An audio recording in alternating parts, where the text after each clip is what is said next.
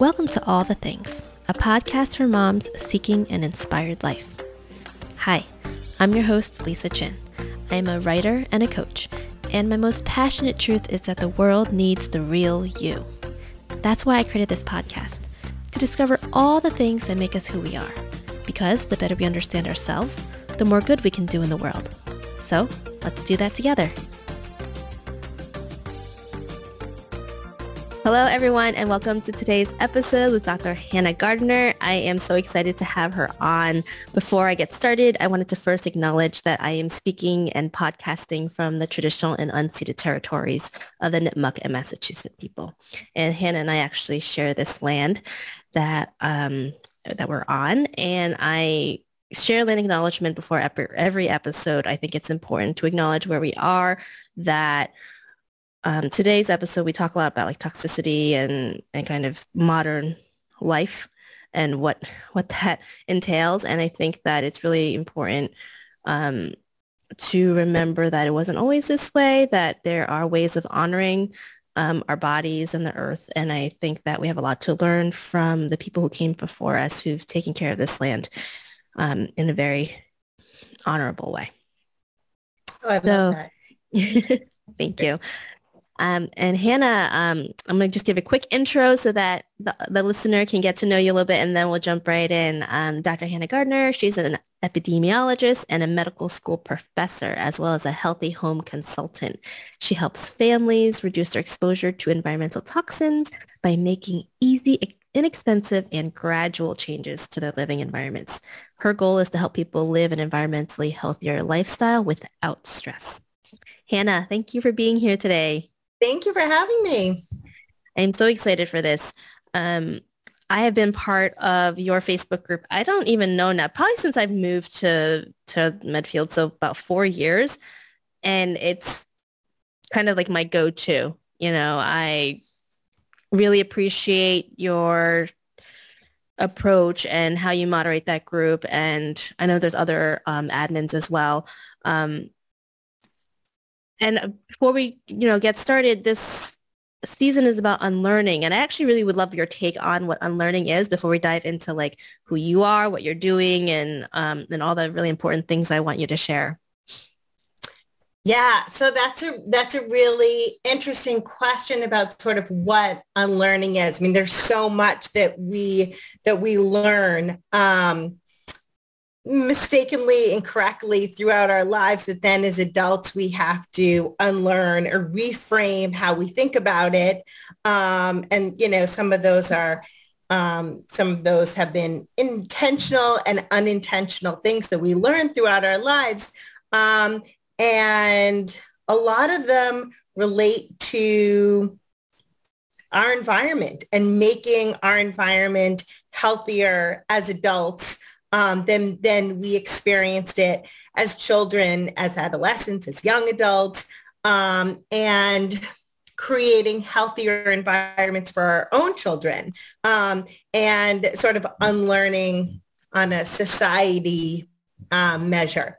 Um, and when I think about like environmental health and unlearning, um, I, I really think about sort of a lot of these notions that maybe we weren't explicitly taught, but somehow most of us um, developed assumptions along the way about how about the products in our environment and the way um, companies operate in our country and in other countries. And this assumption um, that that there are environmentally healthy ethical practices. Um, and that if we go into a pharmacy or into a supermarket that the products on the shelves are safe and healthy and that the people who made those products were not um, were not doing so in a way that violated um, their rights to a safe and healthy um, environment as as employees, as as people who grow um, and manufacture food and products. Um, just sort of this this false notion um, that what we are able to avoid, or sorry, what we are able to purchase um, won't really have significant negative impacts on our own health, on the health of our environment, and on all the people in our community um, who we rely on to um, to make and sell those products. I mean, there's so many different things I want to talk about because health and wellness is such a passion of mine. And growing up, it wasn't the case, right? Right now, the information that's out there and the way the companies are operating are very different. Some some of them are very different than when when you and I were growing up. When did you realize that this was actually the case? It's a good question. So I um, I have a doctorate in epidemiology, which is a field of public health um, from Harvard. So I went to the, attended school at the Harvard Public, at Harvard School of Public Health for four years. I graduated in 2007. Um, and that I would say it was probably there and maybe in a few years leading up to going to graduate school that I started really thinking about um, more about environmental toxins, environmental health, and how our exposures um, really impact our, our health. Um, but it wasn't really until after I graduated um, and became pregnant and started, you know, when you become pregnant, there, there's all sorts of new products that you need to um, to buy for a child, things that you don't normally have in your in your home. Um, and um, there's a there there is a lot of talk about buying products that are safe and healthy, although those terms aren't typically used in relation to environmental health. But there's sort of this notion that you need to buy safe products for for children, um, and um, it was right, it was around the time when I was pregnant that I was actually working on publishing my, um, my doctoral dissertation papers, which looked at um, how um, exposures during the prenatal period um, in utero can have really long lasting impacts on health, you know, for that might not be even realized until someone is in their 70s or 80s or 90s. So I, I my whole dissertation was focused on the fact that these really early life exposures can impact our health for a really long time. And so I had, I was thinking a lot about sort of publishing this work and framing it um, and talking to the public about it and thinking about just sort of how much more sensitive um, babies and children are to the products and, uh, that they use to their environment. So I was, so I was, had that in the back of my head as I was trying um, to create a healthy home for, you know, for my, my future children. And that's when I really, really started thinking about it because it's one thing to learn about in the classroom um, and it's another to really think about it for, you know, for your own children um, and wanting to do what, what is best for them. Um, and I think there's this inclination in all of us that we want to do it perfectly for our children in a way that we might not sort of have for ourselves. So, so my interest was really, really heightened. Um, you know, preparing to become a mother and then and then becoming a mother.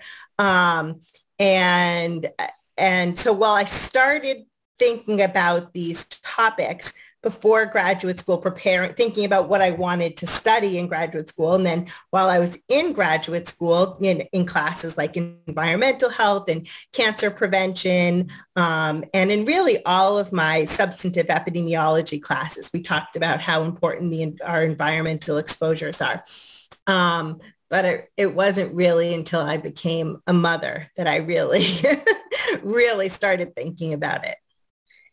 I think that pregnancy has such a, I mean, I think there's so many changes within us, right? Um, I think that it really is a trigger for making changes and, and really thinking about someone else aside yourself and that being the actual reason to make change because oftentimes we, we don't do things for ourselves. And you mentioned that, you know, as a mother, specifically that you know you want to do things perfectly. And what i really appreciate about our interactions that i've witnessed also in your group is that you don't you don't preach perfection which i think a lot of people in this space get really mired down on that you you know it's like you do it this way or else you're not doing it at all because it's not worth it. And i'd love for you to share kind of how you you know if someone were to come to you and said, I'm really, you know, stuck on doing this and I really want to do it, and then how do you evaluate and what are the things that you think about to share with them? Like, hey, it's, you're fine, you know, uh, doing this instead of this or whatever it may be. Yeah. So I have a lot of thoughts on this. So I, you know, I'm going to be totally honest. A lot of the times I talk about preaching letting go of perfection for my own benefit as much as for other people's. It's like I need to speak that into being for myself because I'm not going to claim that I'm really any different from all uh, from all my clients, all my followers who want to do everything perfectly. Um, and from a lot of us, it's budget you know, constraints that are keeping us from doing it perfectly and also just sort of like real life. Um, but I it's so much easier to tell other people, to sort of have perspective for other people, to sort of see that these little things are not really going to, to harm their children realistically. It's so much easier to um, be grounded in reality and have sort of some scientific perspective when it's not your own children, when it's someone else's children. And so what I do for others is what I have, you know, I try to do for myself and I have other people in my life who help me sort of have that same that same kind of perspective um, and just sort of having the opportunity to sort of speak about letting go of perfection and um, really trying to be grounded in evidence-based science helps me as much as it helps my my clients um, first of all. Second of all, I've been a mother for 13 years. Um, and my my perspective um, and my reality has changed. Um, because, you know, when you've been a mother for like two months, when you see like, oh, I've been using, you know, some product for, you know, for two weeks that I, I didn't realize it was not ideal and I've been using it for two weeks. When you have a two month old, you know, that's, that's a quarter of your child's life it feels like so long. It feels like, oh my gosh, my almost my child's whole life I've been using this this product. But then when you have a 13 year old, you see, you look back and you're like, that two weeks was nothing. It was nothing. Um, so you, I think you have more perspective as your children get older, and as your children get to the age where you have so much less control over um, over their exposures and their life. You know, when you have a baby or a toddler, for a lot of us, you, we have a lot of control over, you know, everything that goes in and on and around their bodies. That and that feels very overwhelming, I think, um, because you know, your child is mostly at home, um, either with you or where, where, other caretakers that you choose or in a school setting that you choose. And you really have a, have a lot of control. They're not choosing their own outfits. They're not choosing, you know, what boots to eat. But then you have a 13 year old who goes off with their, you know, with their friends after school and goes shopping in this place and that place. And that's good for them and healthy for them. You realize um, you know that that you can that you can let go of some control you know with those younger ages and they will still be okay. Because you're you're you become more used to not being in control of everything. So i have a little bit more i mean it's not like i'm like a you know seasoned mom of of of decades or anything but i do try to offer some retrospective wisdom to the new parents who are my clients and who are my followers as the, you know, as the mother of um, teens and tweens who have, who, you know, have more perspective on um, what it's like to be a mother with much less feeling mm-hmm. of control. Um, and um, and then the, the, you know, the other piece of, I, I really try to preach a lack of perfection um, because that's what the science shows.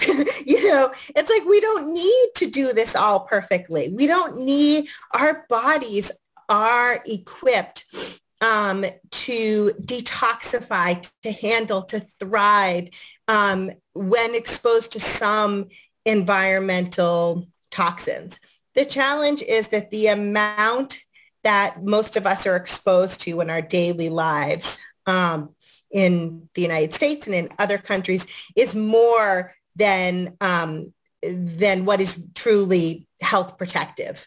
Um, that, that we are exposed to too much environmental toxins to really um, uh, to really be healthy. And so we all have to reduce our exposure to protect our health, to promote health, um, to prevent disease. And, but we don't have to do it perfectly. Um, and really what the, the, what people ask me a lot is what should I prioritize? Like where, what, where should my focus be?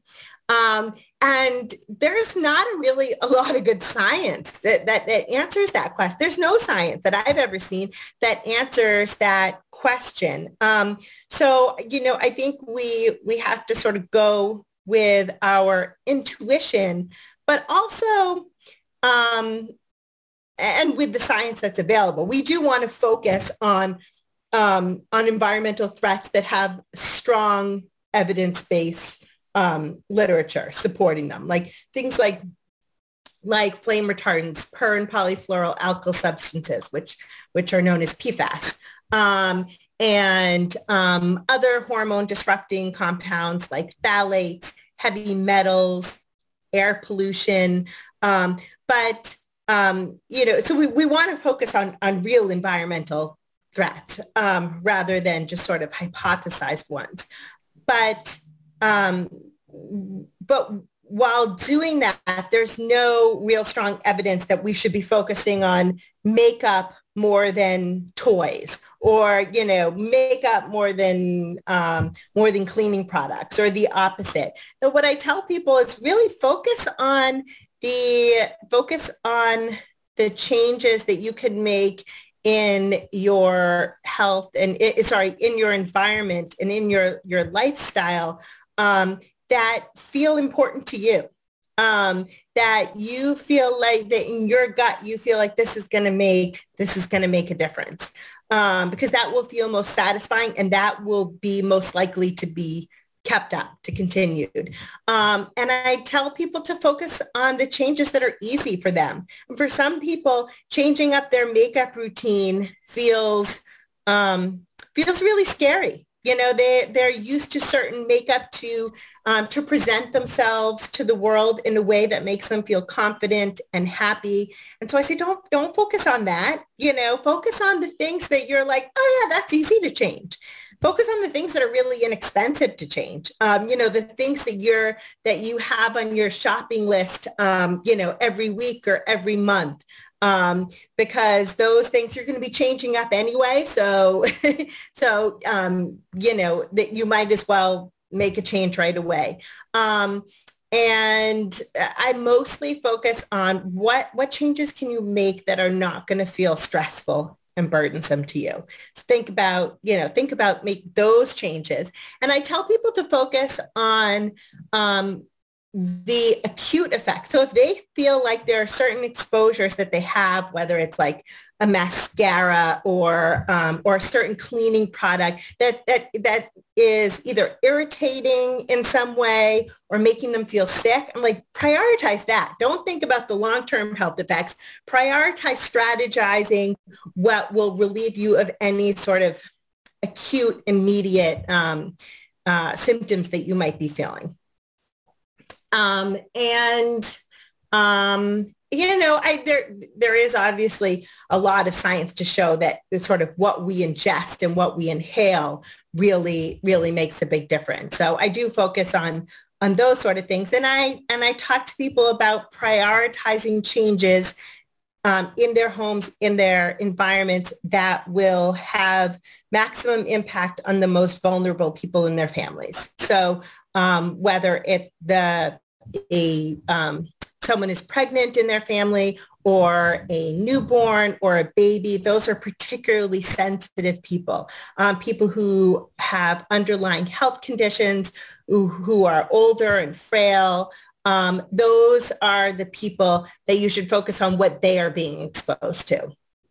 Hmm. So some of those are those are my like main strategies when I people people want a list and I, you know what I am here to help people make it easier. So like, if you want me to give you a list of what to prioritize, if that is what is easier, I'm always happy to do it. Um, and, but the, the balance is providing people with so much information that they feel like they have to change everything in their house rather than I just want to give people options.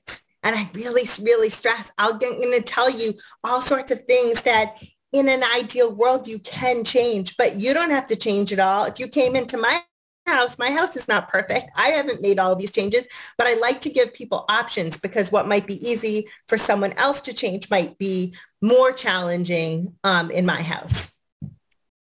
I love the idea or like the fact of the matter is we're balancing the science, we're balancing our lifestyles and also our mental health. And it's this very weird dance between all three of them. And I do think that a lot of people do want that list, right? Just make it easy for me. And like, and that's what you do as, as that consultant who I have, I have looked to your, to your um, advisement a couple of times. The, but it seems like ultimately the individual has to come to terms with like the lack of being able to do everything and that they won't be able to have this perfect home in this perfect environment. And it takes this knowing of these are the priorities I have and like these are the pointers that you're giving of how I can um, balance, you know, like my budget or my mental health or my family's mental health with the things that I'm I want to do and want to have in the home. Yeah. That oh, one thing I really wanted to talk about was the, um, you know, the role that, you know, you said that mothers have this like very like hyper awareness, right? Especially with, during pregnancy. And I noticed that most of the people in the group, I would say are mothers or would identify and, and possibly identify as women. What do you think about that? Like, why aren't more men and dads in the group? And why is this labor on the mothers? This is the million dollar question. um, I have a few male clients. Um, I, I have a few families who are clients where the father in the family um, is the main one to reach out to me. They stand out because they, in, in my past decade of doing this, I can think of maybe, I can think of less than five families like that. The vast, vast, vast majority um, of families, it is a female or female presenting person um, who's reaching out to me, the, a mother. Um, and um, sometimes there's a father there to sort of listen in on um, on you know, consult, a lot of times women are hiring me to convince their husbands of things that they, they've already done the consult for their husband, but their husband and they really want their husband to get on board and they need to have someone with a PhD from Harvard to say exactly what they have already explained to their husband for their husband to be convinced. Um, so uh, that happens a lot. Um, I would love to know why, why this is happening, why it is so predominantly women who are taking on this labor in families, um, who are so much more passionate and interested and committed um, to creating environmentally healthier homes for their families than men are. Um, and it's not it's not just me and my followers. It's not just that I somehow speak to women in a way that you know, and I don't, don't speak to men. Um, it, it, it's something that other people in my field echo as well. Um, otherwise, I would think like I am not communicating this effectively, you know, to, to men. I really need to sort of think about how I communicate this. But it's not just me. It's it's um, it's everyone, you know, else sort of in this field who I talk to or ha- they're having the same experiences that um, that women are taking on this burden. Um, and I wish I knew why because um, it's it's creating a lot of stress in marriages. Um, you know, a lot of times I will go to people's homes and do consult and they will say, this was more of like a marriage therapy than a non-toxic living consult. because, you know, like, and, and it's because I feel like I'm there sort of advocating the the typical husband side and the wife's the wife wants to wants acknowledgement and recognition in the home that these issues are real. And I mean, and this is of course a generalization. I have plenty of clients who are not, you know, a traditional um, male, female, children household. Many, many um, clients, but this is this is some a pattern that comes a lo- up a lot in those kinds of households. That I am uh, that the um, the husband wants me to um, to provide some sort of perspective and priority and like a letting go of perfectionism. And so it's sort of like a dance that I'm that I'm there to help facilitate. Um, and um, this comes up, you know, so so much. It's it's a huge topic that needs to be addressed. Um, and um, it would be it would be great if there you know there were more sort of uh, family therapists or, or couples counselors who are who are very knowledgeable about these things who can um, who can provide the, this context from a from a sort of different area of expertise.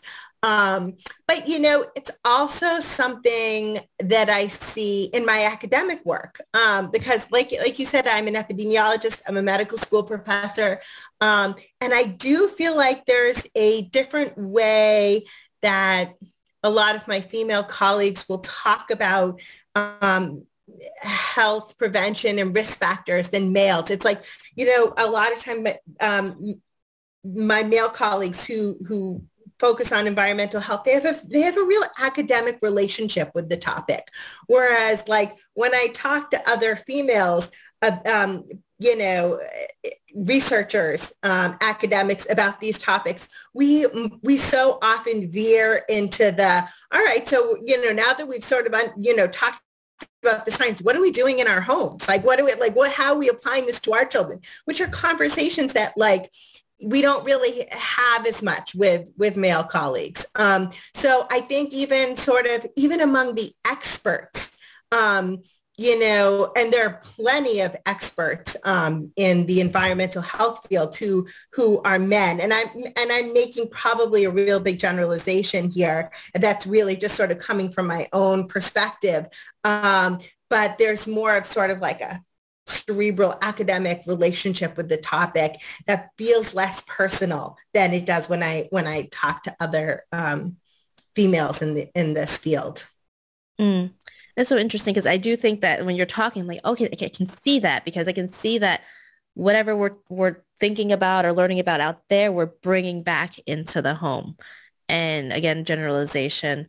Um, at least for me, like that's what happens. Like I, I say, okay, this applies here. Where else does this apply? It doesn't get siloed into its own bucket. Like you said, like when you you were doing your work and then when you became pregnant, you're like, okay, I learned all this information here. How does how do I bring it into my experience right now.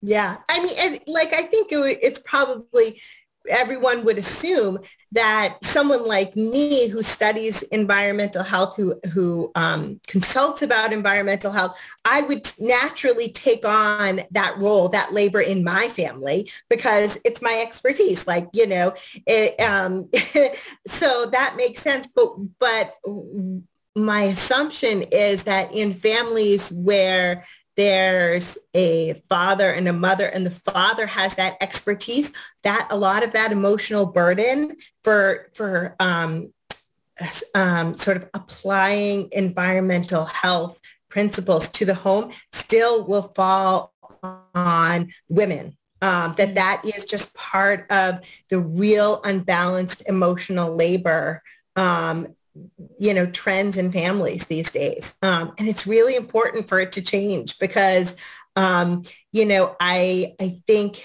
it's really important for our children to see that, um, that all of their caregivers recognize how important um, environmental health is and how real environmental toxins are. Mm. Yeah.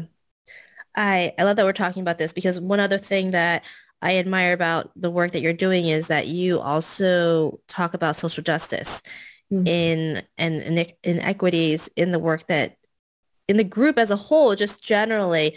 Um, and I, we might have talked about this before, but in another conversation, but the intersection of what you do and that, like, can you share a bit about that? Because those again are like two different worlds and it's like well how does this relate to this? Yeah. So um, one thing i try to do is i try to tell people that you know my my focus isn't really just on preventing and reducing exposure to environmental toxins. My my ultimate goal is promoting health protecting health. Um, and social justice issues um, inequalities, racial inequalities, all inequalities, those, um, those um, really, really, really have a significant impact on health, probably much more than, you know, BPA and, and plastics and heavy metals and, you know, air pollution um, that um, that the discrimination and violence that marginalized populations experience every single day, that is so reducing and eliminating it is crucial to protecting um, public health far more important than than the uh, the topics that people really come to me for. Um, and you know, a lot of people are like, stay in your own lane. You know, I come to you for environmental health. Why are you talking about you know trans rights and Black Lives Matter and you know stay in your own? And I'm like. My goal is public health, is health protection, health promotion. This is so important. It might not be important for you, but I'm not just talking to you. I'm talking, uh, my goal is, you know, um, benefiting the entire community. Epide- for epidemiologists, the patient is the community that we are interested in um, preventing disease and improving health for the community. And that really involves um, identifying all of the types of violence and discrimination and um, inequalities um, and inequities that that different people face and how that Im- that impacts their health in so many ways.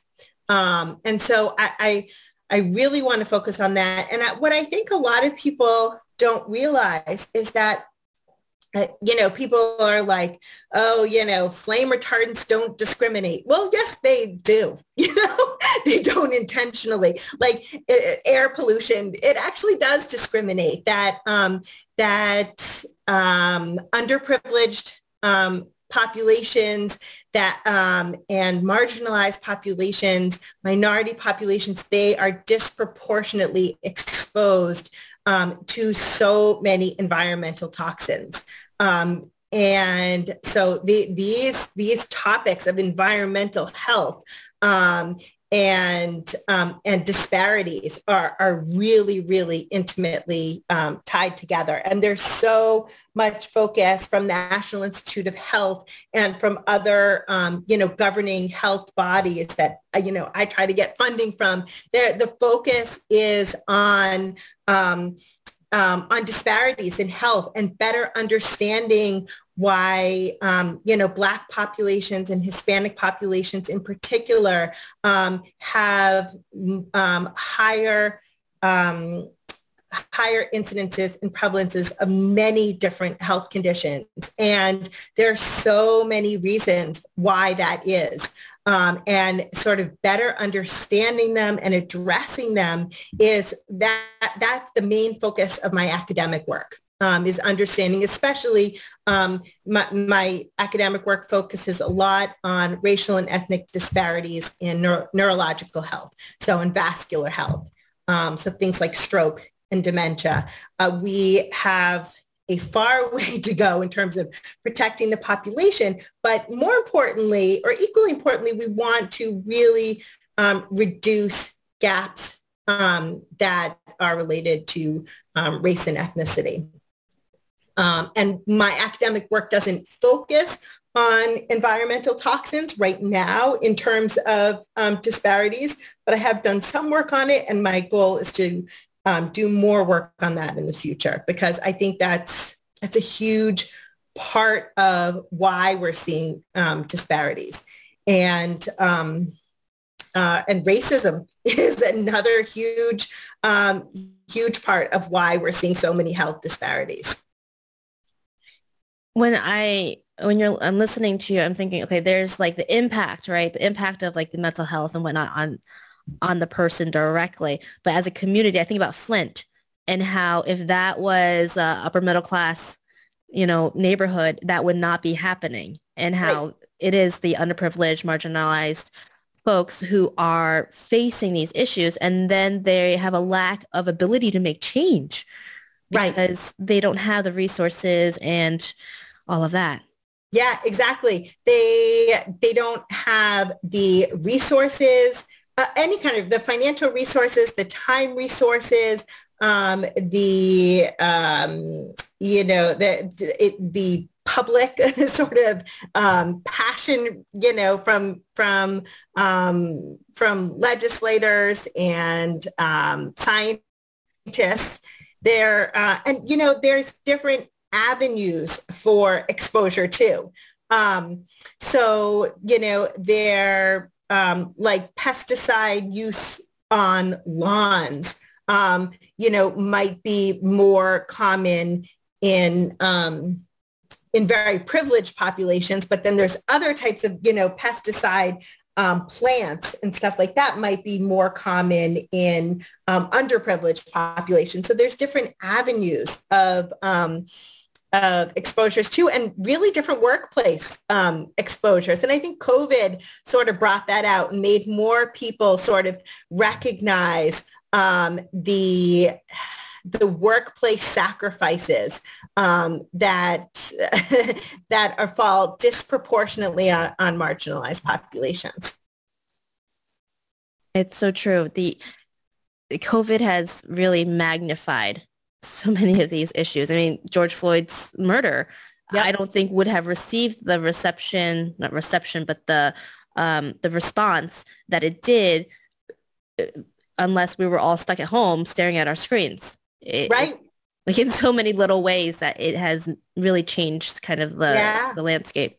Yeah, right. Um, you know, and social media itself, like there's all these new ways that people are learning about these topics and getting this information. Um, and I mean, I think that's a great thing about social media is we are, we are often more aware of the hardships um, that that are happening in this world that might not be impacting us directly. Mm-hmm. That's wonderful.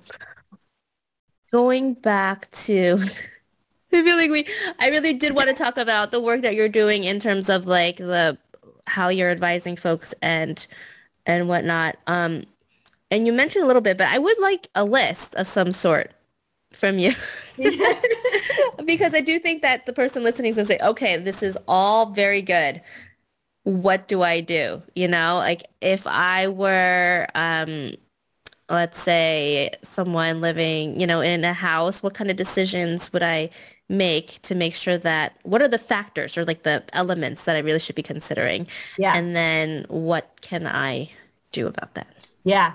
So um, I have a few thoughts. First, I tell people to focus on the things that they can do that cost no money, like opening up your windows. Even if you live in, in an inner city, um, indoor air is typically about two to five times more polluted um, down, than outdoor air. Um, there probably are some exceptions, um, but in general, for the vast, vast, vast majority of us, if we open up our windows, we will improve our, our air quality. Um, and that is something that we can all do for free. you know, um, leaving our shoes at the door is another thing that really, really will reduce um, the amount of environmental toxins that are in our homes. Um, because um, people think that the, the bottom of their shoes just has like dirt on it, but the bottoms of our shoes contain um, pesticide residues.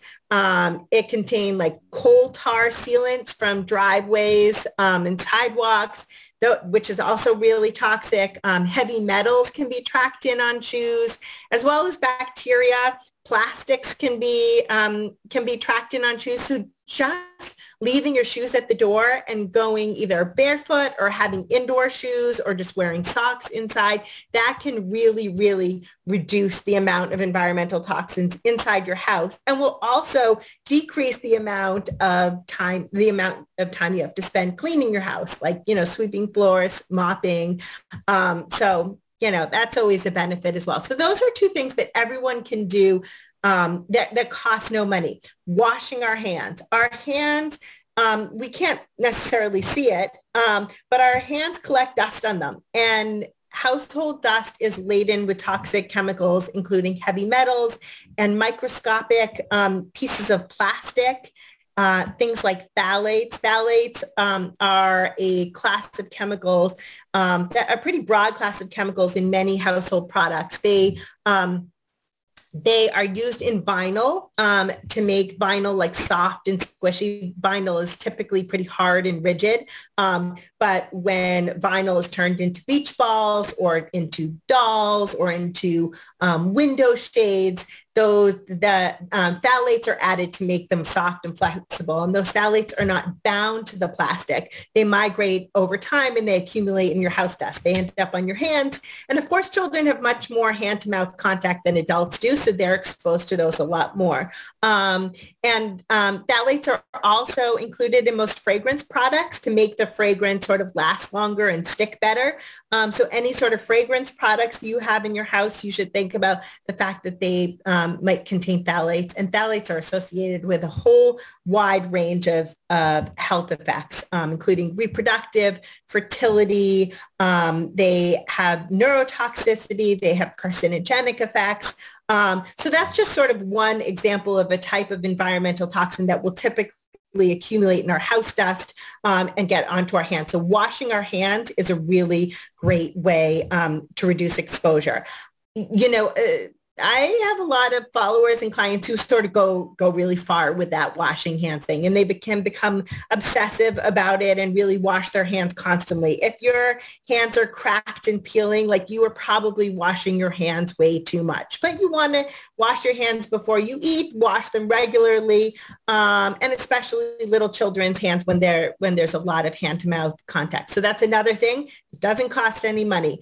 Um, also, just um, a lot of people ask me, um, you know, what type of cleaning should I prioritize? Like if I have 20 minutes a day to like clean my house, w- like what what type of cleaning is the best to do? And I tell people wet dusting and vacuuming. That's far more important than scrubbing your toilets or scrubbing your sinks.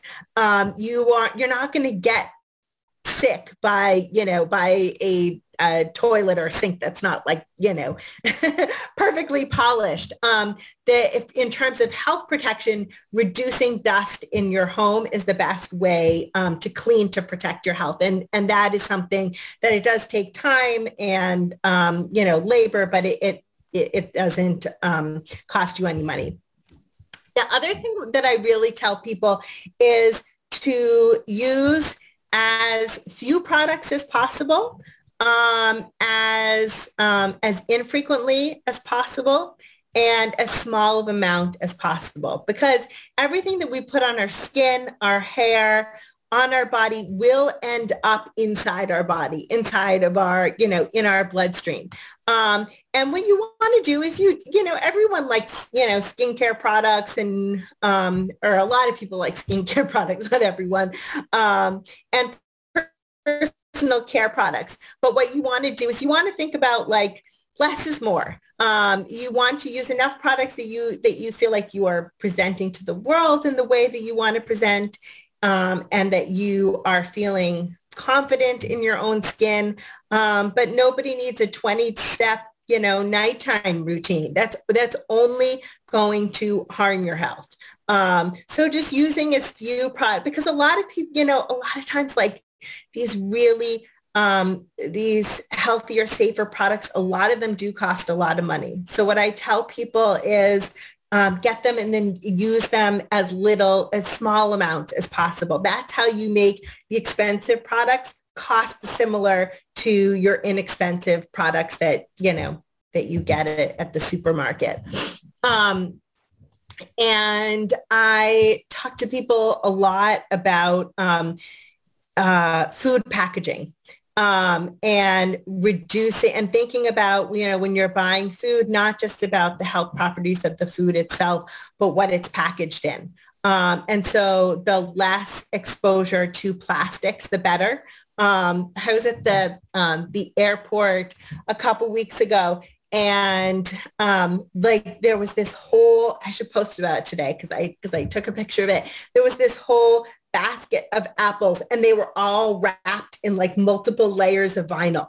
Um, and it's like think about think about that. Like or you know next to that was like a a basket of oranges and bananas that were not wrapped in plastic. So in that moment, you might want to think about like, all right, I want to choose a, a, fruit that's healthy, but I can reduce my plastic exposure by, you know, by not getting the piece of fruit that's wrapped in, in vinyl.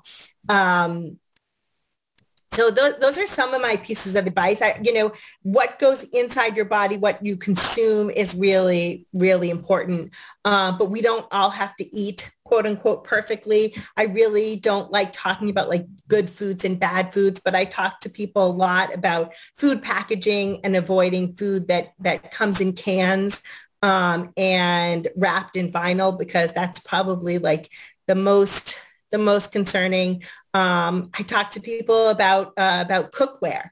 I when I go to people's houses and I um, and I look in their kitchens to try to help them reduce their exposure to toxins in their kitchen. I tell people almost everybody has a non-toxic kitchen in there. They just need to identify what what items to either get rid of or use very, very sparingly because a lot of people have more pots than they need.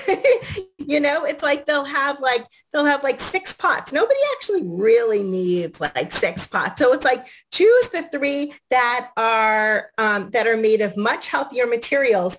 Use those, and then like on Thanksgiving, or on Christmas when you need a few more pots when you have a big crowd, then then grab your, you know, your non-ideal pots and pans because those, you know, infrequent exposures are not are most likely not going to have any impact on our health.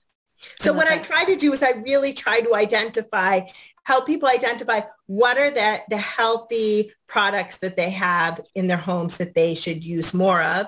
Um, and what I try to make sure is that people remember who I am so that when it's time for them to replace big ticket items like a couch or a mattress, they come to me first and they say, what should I be looking for? Because nobody has the, the money or time to have me come over and then replace, you know, everything that isn't ideal. But what I try to sort of have them remember is these are the things that, that your furniture, your bedding, your mattresses, um, those are the items that you should be thinking um, about contacting me when it's time to make those big purchases. Thank you first because that was a lot and I so appreciate that the um, and for clarification, when you say that the apples were wrapped in vinyl, do you mean like plastic wrap? Yep, yeah, exactly. So plastic yeah. wrap and plastic wrap, it's not always vinyl. It can be um, um, polyethylene terephthalate. There, there's other types of plastic. But the hard thing is for a lot of these plastics, um, we can't know just by looking at them. Like if you just look at plastic wrap, you can't know is it vinyl, which is probably the worst option, or another kind of plastic wrap, which is still not great, but not as bad as vinyl. Um, and then other kind of plastic, you can tell what type of plastic it is by looking at the bottom at the recycle sign. So the recycle sign is great because it often gives us a really good indication of what type of plastic it is. And if we have choices, like if we're getting yogurt or hummus, um, or something where where the different options have different choices for plastic, you know, we we can use that as part of our decision making for what brand to get.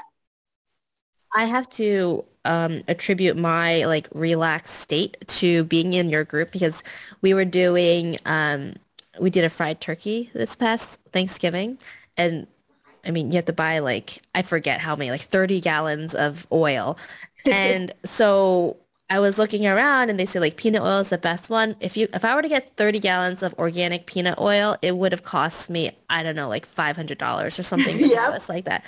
And we were going through Costco and and we picked up the peanut oil there and it didn't have the greatest it had other ingredients in there unfortunately. My husband's like, "What are you doing?" Like I like 5 years ago, 10 years ago, you would not have done this. And they said, you know what? Yeah, I wouldn't have. I was, you know, I think, you know, when there's this like pendulation when we first learn about living healthier and like how there's so many things out there that are actually harmful. I, I went you know, I went to the point where I was like, I need to do everything. I need to cut out everything and like, um, I need to change everything. And then as I think I've and maybe this is kind of the similar thing to like motherhood. Like as I have been in this space for long enough, I'm like, okay, what can I release control over? And motherhood yeah. probably has a part to do with that because there isn't. I mean, we are we we have to be realistic as well um, because I want we wanted the experience of having a fried turkey, and we also needed to manage the budget for the meal as well. So. Yeah that you know that's one example that i have of like how we can balance that and and the impact that you have had personally. Oh, and that makes me so happy to hear. I mean, that like I feel more satisfaction when I hear people tell me that I have helped them let go than when they tell me, you know, I have helped, you know, sort of educate them about, you know, something being harmful. Um, because I really, really want to help people let go. And I think when we let go of sort of the small stuff, we are really able to do a much better job at um, paying attention to the big things that will really impact our family's health. Um, so it's not just because it's important to let go, but also, you know, it like, you know, our brains can only focus on so much. Um, and when we, you know, when we're thinking about Thanksgiving and focusing on like getting the perfect oil for the fried turkey, we're not, we don't have the mental space to think about how to actually, you know, sort of have the healthiest Thanksgiving.